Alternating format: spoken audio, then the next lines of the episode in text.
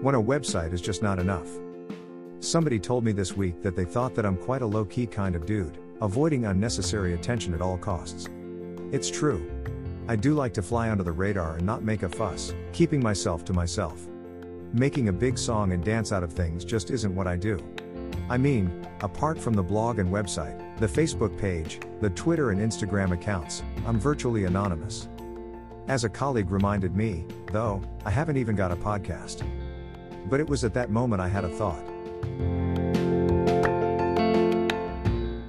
Podcasts have been huge for a while, obviously.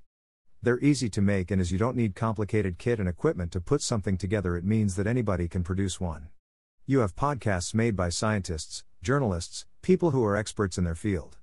Celebrities from the world of TV, film, music, comedy, and sport are podcasting too, especially during the pandemic when they were an ideal way of connecting to the fans during the lockdown. For every podcast by a Richard Herring, Louis Theroux, Adam Buxton, or Professor Brian Cox, there are another hundred by people who want to share their thoughts on Doctor Who or Harry Potter, or brass rubbings. No subject is off limits and there's no quality control. Unlike TV and radio, you don't have to worry about viewing figures or listener numbers, the only person who can cancel you is yourself. You're your own showrunner. And whether you get 3 listeners or 3 million, it doesn't matter. If you release a podcast, you can call yourself a podcaster.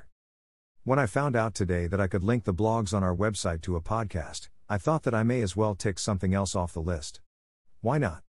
And when I found out that the software converts our written blogs into audio, I was even more convinced that I should give it a go.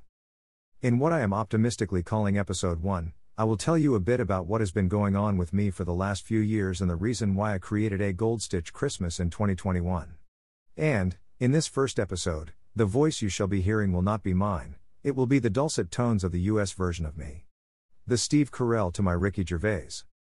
So, with that in mind, welcome to the Goldstitch Podcast.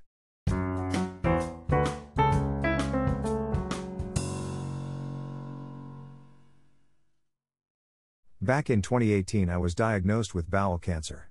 I'd had no symptoms to speak of, but after passing out for the second time in eight months one Saturday morning, I was forced by my wife, Heather, to get checked out at hospital. After an ECG and a blood test, I was sent home and told to see my GP the following week. My appointment with the doctor didn't go quite as I expected. His immediate concern as he asked me about what had happened was evident. The bloods that had been taken at the hospital had shown a worrying level of anemia, hemoglobin levels being at half of what they should have been. He immediately arranged for a number of tests and scans. Something was obviously wrong. Over the course of the next few weeks, I was poked and prodded, probed and scanned.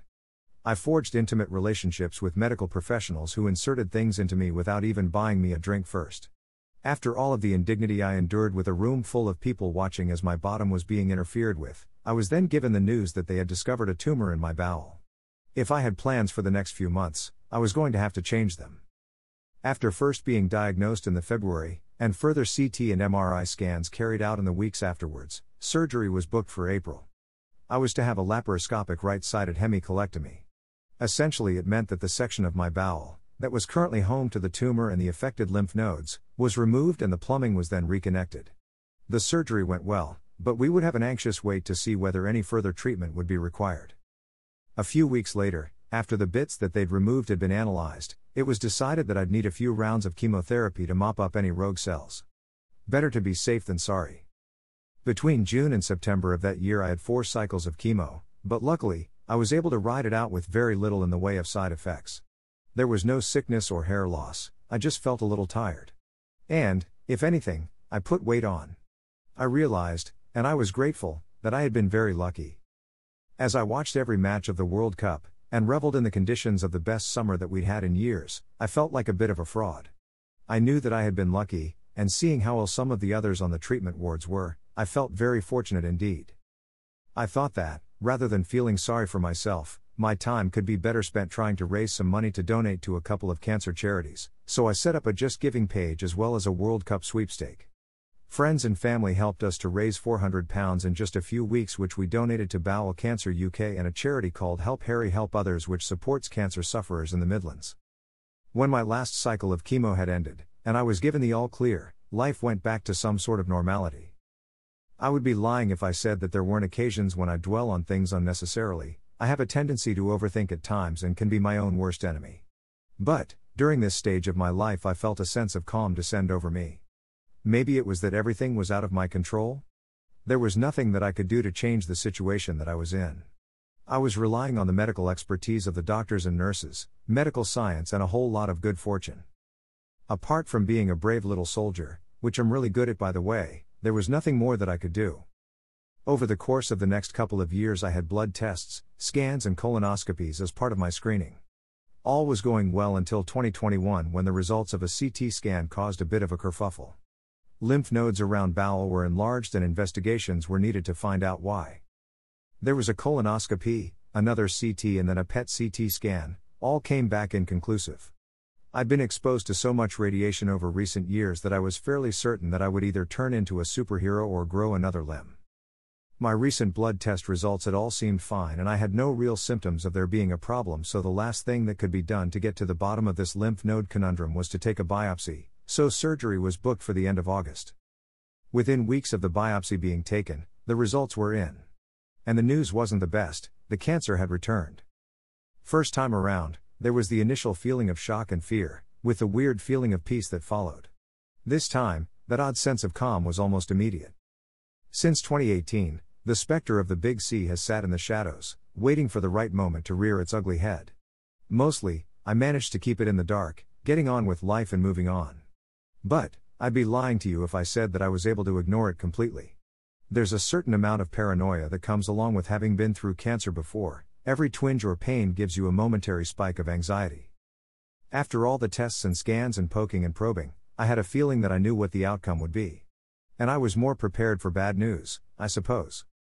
My oncologist appointment brought back memories of those days back in 2018, although, this time around everybody was wearing masks and all of the sympathy and empathy shown was in the eyebrows.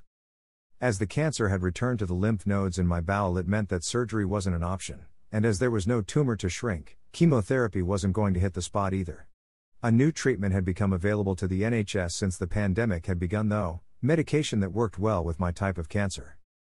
Immunotherapy works by stimulating the immune system to produce cancer fighting cells, helping the body's healthy cells identify and attack cancer cells. It's clever stuff. Every three weeks, for two years, I will have an infusion of the medication. And after that, the cell memory will do the job itself to a certain extent. Medical science is pretty impressive, don't you think?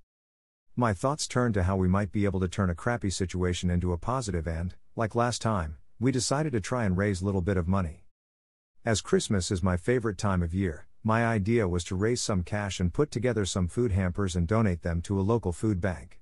We set up a JustGiving page and created a Goldstitch Christmas.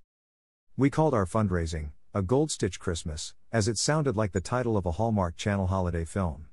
And, as we all know, Hallmark Christmas films are some of the best and cheesiest Christmas films ever made. I thought that it was a catchy little name. We had hoped to match what we raised in 2018, if we could. It would be a nice amount that would enable us to put together a decent shopping list that would help make Christmas a little easier for people needing a little support. We hear about the need for food banks in the press, but until I started to look at it more closely, I didn't realize just how much people relied on them for help. And, I also didn't realize just how many local organizations, charities, and individuals play a role in providing that help too. The fundraising went better than I ever could have hoped for, and with the support of my family and friends, as well as a number of local companies, we managed to raise more than £3,000 in cash and donations. We managed to buy thousands of items of food, chocolates, toys, games, and books.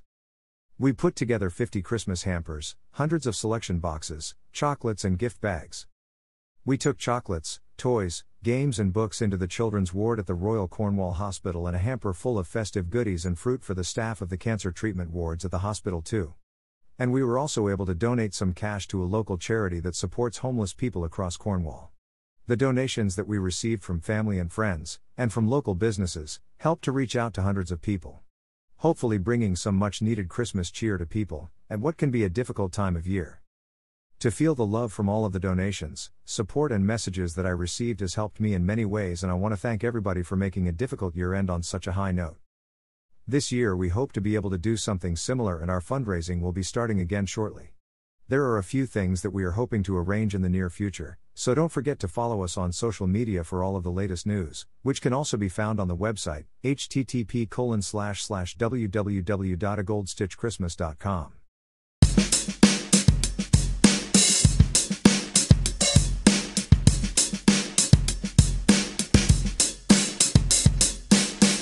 If you have found this post as a podcast, thanks for listening.